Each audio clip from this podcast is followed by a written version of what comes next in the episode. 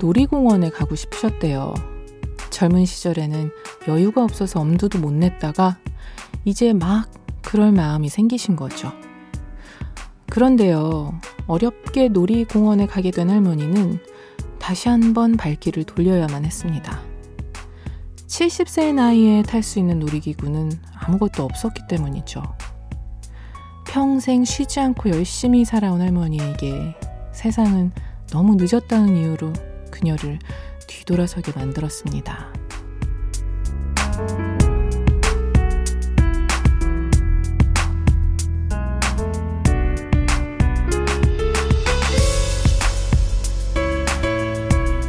일은 세세 나이에 구독자 87만 명을 보유한 인기 크리에이터 박막리의 할머니의 이야기입니다. 놀이공원에서 발길을 돌려야만 했던 그 할머니는 끝까지 포기하지 않았고 지금은 인생 역전의 아이콘이 돼서 새로운 삶을 살고 계시죠. 할머니를 보며 우리는 생각합니다. 뭘 시작하기에 너무 늦거나 빠른 건 없다고. 우리는 아직 불평할 자격이 없다는 걸요. 안녕하세요. 여러분께 보내는 62번째 반편지. 저는 김이나입니다.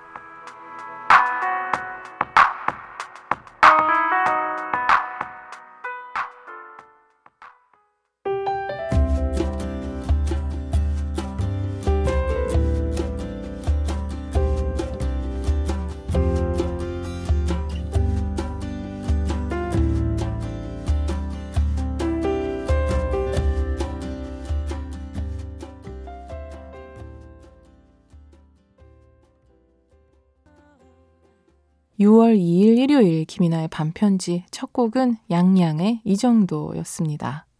오늘 오프닝은 박막리 할머니의 손녀 김유라 씨가 할머니와 함께 쓴 에세이죠. 박막리 이대로 죽을 순 없다의 내용 중에서 들려드렸어요.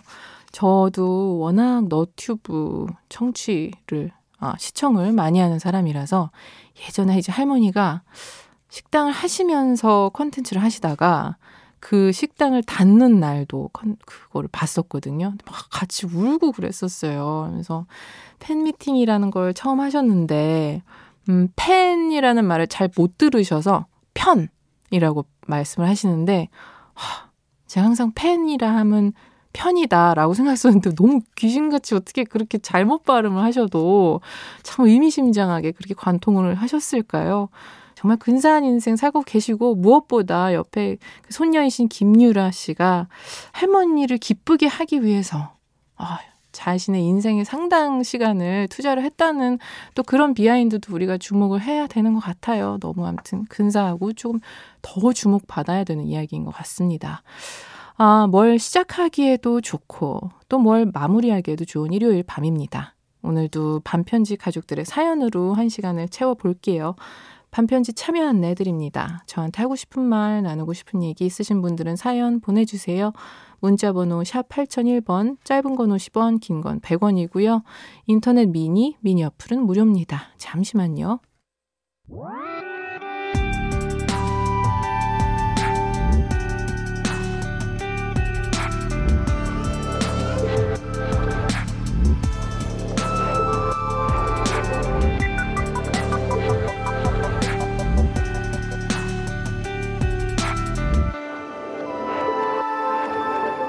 김이나의 반편지. 많은 사람들 분주한 인사. 우리 모두 모인 게 얼마만인 건지. 하얀 드레스 멋있어진 녀석. 정말 잘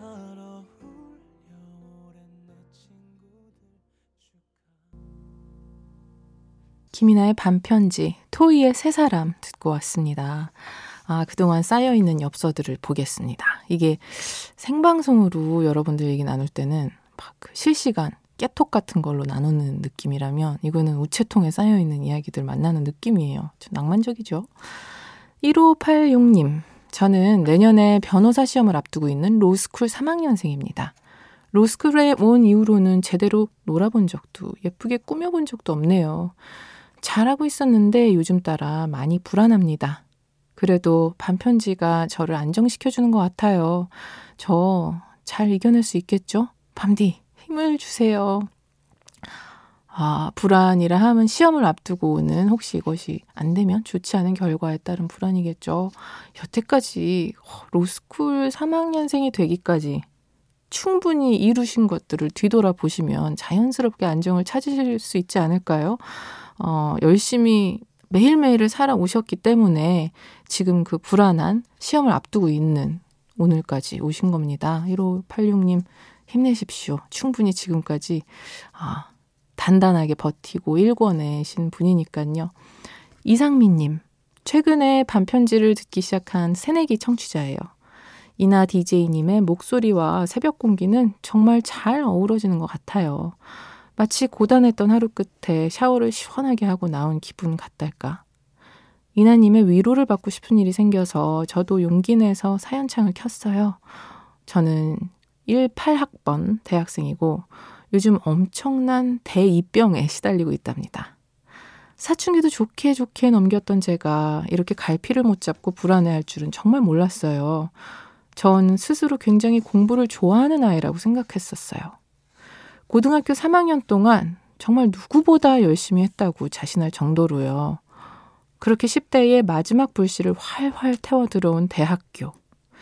2년째가 되자 자신에 대한 의심을 계속해서 하게 돼요. 어쩌면 나는 내가 누군지도 모른 채 한국 사회의 꼭대기에 올라서기 위해 반강제로 달렸던 게 아닐까. 내가 진짜 잘할 수 있는 건 뭘까? 할 수 있는 게 책상에 앉는 것 뿐이라는 자괴감이 너무 커서 밤 공기가 묵직하게 가라앉는 12시만 되면 저도 모르게 눈물이 뚝뚝 떨어진답니다. 이나님, 저 이렇게 속이 빈 껍데기 뿐인 20년을 살았더라도 앞으로 제가 바라는 길을 찾아갈 수 있을까요? 괜히 어렵고 수고스럽게 20년간 고정했던 제 시선을 다른 데로 돌리는 게 아닐까요? 이 순간을 후회하지는 않을까요? 신청곡은 폴킴의 길 부탁드릴게요. 아, 이, 지금 뭔가 다른 일을 하려고 결심을 하시는 건가요? 아니면 지금 고민을 그냥 하고 계시는 거죠? 음, 20년을 속이 빈 껍데기로 살았다고 하셨는데 엄청나게 단단한 껍데기이신 거잖아요. 약간 암모나이트라고 하나요? 아르마딜로 아시죠? 그 딱딱한 예를 들어 저의 한 스무 살 즈음의 껍데기는 빈 데다가 소라게 등딱지 정도로 굉장히 그냥 누가 툭 치면 바스러지는 두께감이 없는 껍데기였습니다. 누구나 그때쯤에는요, 속 빈 껍데기예요. 다만, 이렇게 열심히, 와, 공부를 좋아하는 아이. 뭐, 약간 그런 것 같아요. 유니콘. 유니콘 같아요. 그런 사람이 실제로 있긴 있더라고요. 저는, 어, 공부 잘했다라는 사람을 좀 근사하다고 생각하는 게요. 학창 시절에는 어떤 야망이나 뭐, 목표 의식이 아주 막 뚜렷하게 있지는 않을 시기에 근면함과 성실함이 기본적으로 성향으로 내재되어 있다는 반증이잖아요. 학생으로서 주어진 임무를 최선을 다해서 하고 또 뭐 선생님들의 말, 또 어른들의 말을 고지고대로 탁 FM으로 받아들여서 그것에 뭐 기준에서 막 흔들리지도 않고 그런 사람들 제가 이제 그런 좀 성실함이나 끈기가 좀 없어서 그런지 그런 분들에 대한 좀 존경심이 있고요. 그런 사람들은 또 공통적으로 사회에 나가서 그런 사람을 필요로 하는 자리에서 반짝반짝 빛이 나요. 이 모든 사람이 자유롭게 막 뭐 이리 튀고 저리 뛰는 야생마 같은 막 프리랜서로 사는 사회가 아니잖아요. 어, 이상민님 같은 성향의 사람들을 필요로 하는 곳이 뭐 물론 통계적으로도 훨씬 더 많죠 또. 그러니까 어 여태까지 단단한 껍질을 만들어 오셨으니까 지금부터는 조금 둘러보시면서 취미 생활도 하고 문화 생활도 하시면서 속을 채우시면 되는 겁니다. 그 아로 아로마딜로 같은 단단한 껍데기를요. 잘 깨어지지 않는 껍데기를 가지신 거잖아요. 그리고 이제 대학생 되면 자연스럽게 드는 또 모범적인 고민인 것 같아요. 이렇게 이룰 거를 딱 이뤘을 때, 어, 잠깐, 내가 뭐 하려고 이런 거지? 이렇게 해서 뭐 대기업 가고 뭐 이러면 내 인생이 맞는 건가? 생각하실 수도 있는데, 어, 좋아하는 일, 저도 그때까지도 못 찾았었고요. 사회생활 하다가 어, 어, 나 조금씩 조금씩 음악 쪽 일 하고 싶어 하면서 나중에 찾으면서 왔거든요. 그러니까 모두가 좀 뿌옇게 꿈을 밟아가면서 사는 게 저는 지극히 정상이라고 생각해요. 힘내시고요. 어, 노래 두 곡 들려드리고 올게요. 폴킴의 길, 그리고 포티의 넉.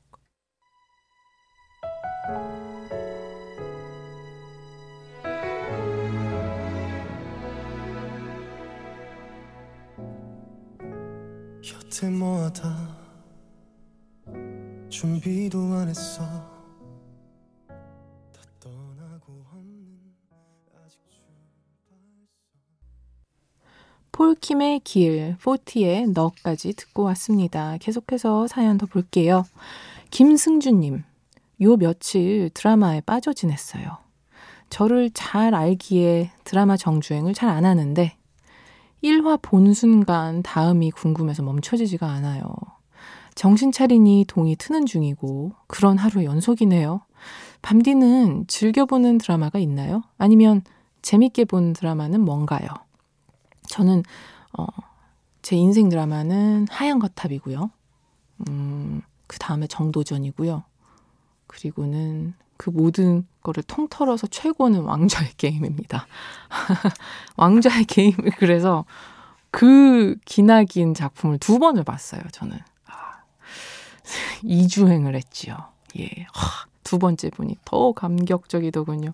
하얀 거탑은 한 다섯 번은 본 것 같아요.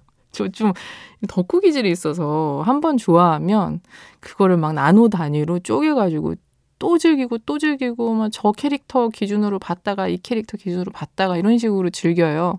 그래서 자연스럽게 뭐 단 두 명의 주인공이 애정선을 타는 드라마들보다는 다양하고 현실적인 캐릭터들이 여러 나오는 제가 열거한 그런 하얀 거탑, 정도전, 왕자의 게임 이런 드라마들에 좀 빠지는 것 같아요. 근데 로맨틱 코미디류 중에서는 그 조정석 씨 나온 작품들 굉장히 재밌게 봤어요. 그 오나의 귀신님이랑 질투의 아, 연기가 너무 재미있었거든요. 아, 1882님, 12시가 넘은 이 밤, 아들 두 녀석 재우고 신랑과 식탁에 마주 앉아 공부를 하고 있어요. 신랑은 태국어, 저는 대학원 입학시험 준비를. 육아에 지쳐 앞만 보고 살다가 이렇게 각자의 발전을 위해 늦은 밤 서로 마주 보며 열공하는 기분. 힘도 나고 좋네요. 저희 부부 응원해주세요. 야 참, 희한하죠. 공부를 하는 모습에서 다시 살고 있는 기분이 나는 것. 그것은 바로 위대한 일, 이 인생 최고의 위대한 육아를 하셨던 분이라 그렇게 느껴지시겠죠. 그리고 이거 듣고 계시는 중학생, 고등학생, 불나방들이 들으면, 아, 뭐야, 지겨워 하시겠지만, 공부란 게 그래요. 참, 나중에 커서 근데 그때 나이에는 공부라는 걸 제대로 한다기보다 암기와 학습인 것 같고 공부라는 거는 나이가 좀 정말 들고 나서 나의 세계관이라는 게 좀 생긴 다음에 내가 궁금하고 내가 더 풍성해지고 싶은 것들의 눈길이 돌아가면서부터 시작을 할 수 있는 것 같아요. 그래서 오히려 공부라는 것은 어른이 되어서 더 열심히 할 수 있는 것 같고요. 하, 태국어 너무 어렵게 생겼는데 그거 막 저는 태국어 이렇게 써 있는 거 보면요. 와, 도대체 물론 다른 외국인 분들이 한국어 봐도 그런 느낌일지 모르겠지만 저는 태국어가 유난히 어렵게 생겼거든요. 이렇게 다 콩나물들처럼 이렇게 생겨가지고 막 연결돼 있잖아요. 대단하세요. 하, 화이팅입니다. 코쿤캅 죄송합니다. 제가 아는 유일한 예 태국어였습니다. 노래 들려드리겠습니다. 김건모의 잠 못 드는 밤 비는 내리고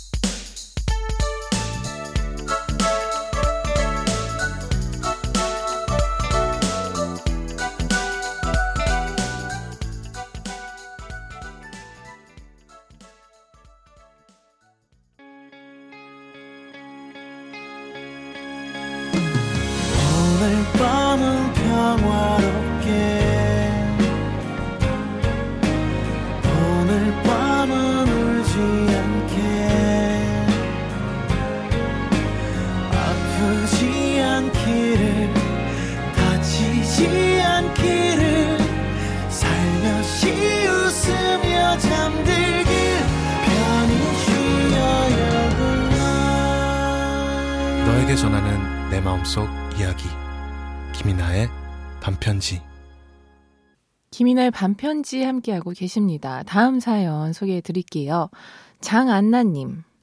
언니, 저는 매일 아침 7시 출근을 해야 해서 언니 라디오를 이번에 처음 듣는 35살 신입 청취자예요. 오늘은 친한 친구들 중에서 저와 솔로 생활을 하던 친구의 청첩장 파티하는 날이었어요. 이제 저 혼자 남았거든요. 오늘 파티 끝나고 집에 들어오는 길에 언니 라디오를 처음 듣는데 언니가 저에게 얘기해 주는 것 같아서 힘이 났어요. 결혼은 정령기가 없다는 거. 너무 조급해하지 말아야겠어요. 어우, 정말 인생의 진리라고 단언할 수 있는 몇 안 되는 팩트들 중에 하나입니다. 결혼의 정령기라는 거는 없어요. 그러니까 혼자 남았다 이런 말도 앞으로는 하지 마세요. 그냥 반드시 모두가 하야만 하는 것, 어느 때쯤에 가야 하는 것이 절대 아니니까요. 그리고 신입 청취자시라니 너무너무 반갑습니다. 김예리님, 밤디 사랑니 때문에 고생 중이에요. 제가 사랑니를 너무 우습게 봤나 봐요. 빼야지, 빼야지 맘만 먹고 미루다가 오늘 하루 종일 잇몸도 붓고 통증 때문에 잠도 잘 못 잘 것 같네요. 밤디는 치과 무서워하시나요? 하, 안 그래도 지금 치과를 가야 하는 저에게 굉장히 또 공포심 불어 일으켜 주시네요.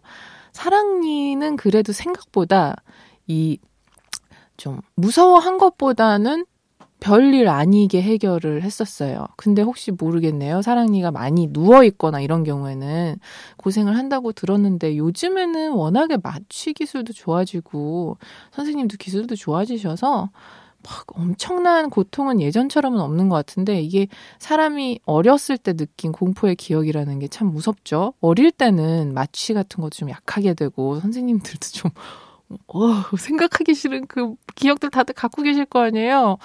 아말감으로 때우던 시절 아닙니까? 그래서 그때 한번 무서워해봤던 것 때문에 평생 두려워하게 되는 곳이 바로 치과 아닐까 싶어요. 음, 노래 들려드리고 다시 돌아올게요. 소유와 권정열의 어깨 그리고 나얼의 귀로.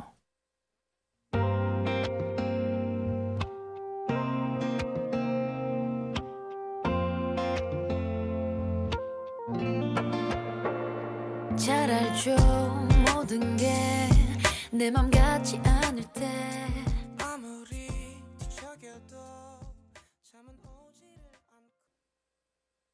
소유 권정열의 어깨, 나얼의 귀로까지 두 곡 이어서 듣고 왔습니다.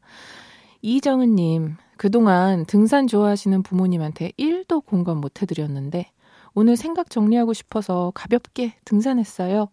너무 더웠는데 산에 들어가니 시원하고 공기도 맑고 푹 빠져버렸네요. 밤디는 등산 좋아하시나요?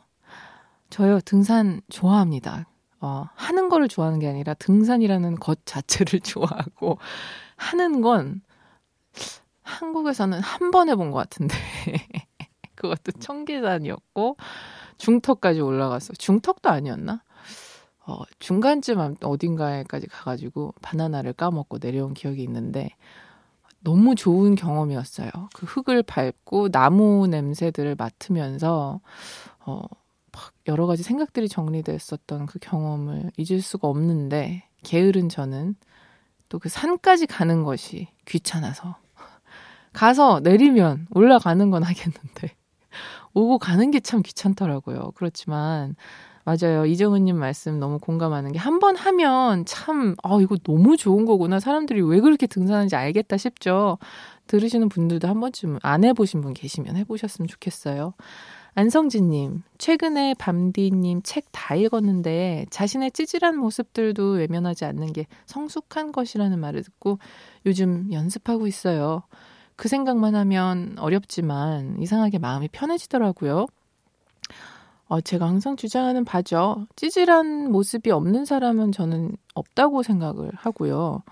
어, 그것을 잘 관리하는 것이 문제라고 생각하거든요. 또는 찌질하다라는 것이 매우 상대적이라서요. 절대적으로 찌질한 거는 음, 세상에 많이 없는 것 같고 누군가가 보기에 찌질한 것 또는 내가 생각할 때 내 생각에 그냥 찌질한 것 뭐 이런 것들이 있겠는데 그런 것들은 항상 이면에 자기의 장점을 포함하고 있더라고요.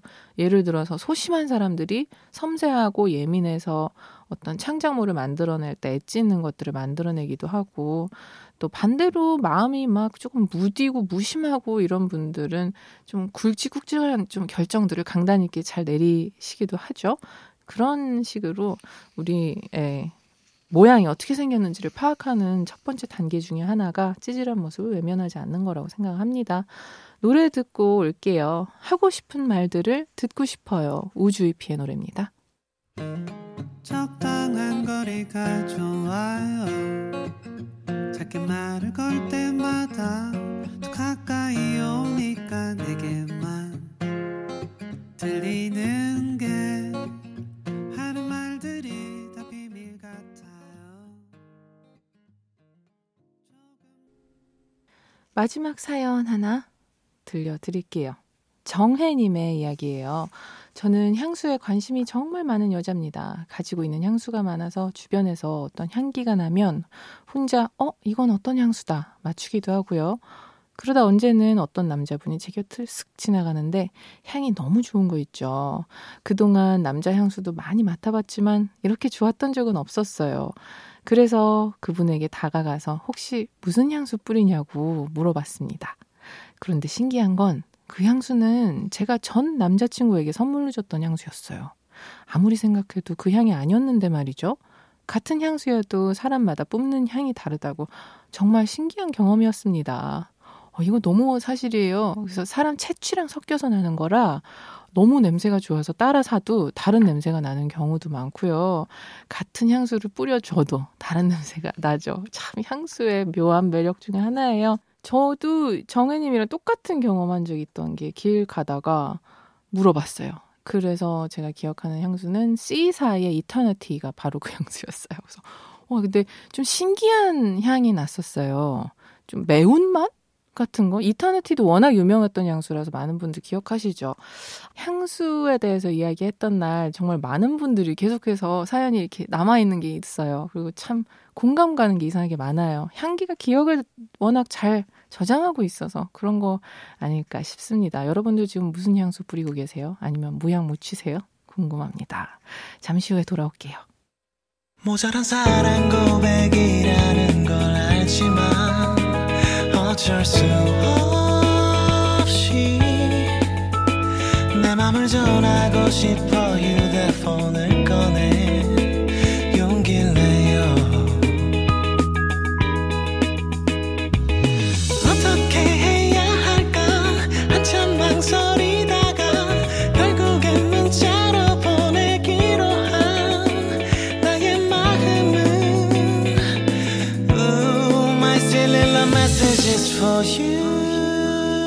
너에게 전하는 내 마음속 이야기 김이나의 반편지 6월 2일 일요일 김이나의 반편지 오늘 끝곡으로는 미카의 해피엔딩 들려드리면서 저는 인사드릴게요. 저는 김이나였고요. 내일도 편지 쓸게요. This is the way you left me. I'm not pretending. No hope, no love, no glory, no happy ending. This is the way that we love, like it's forever.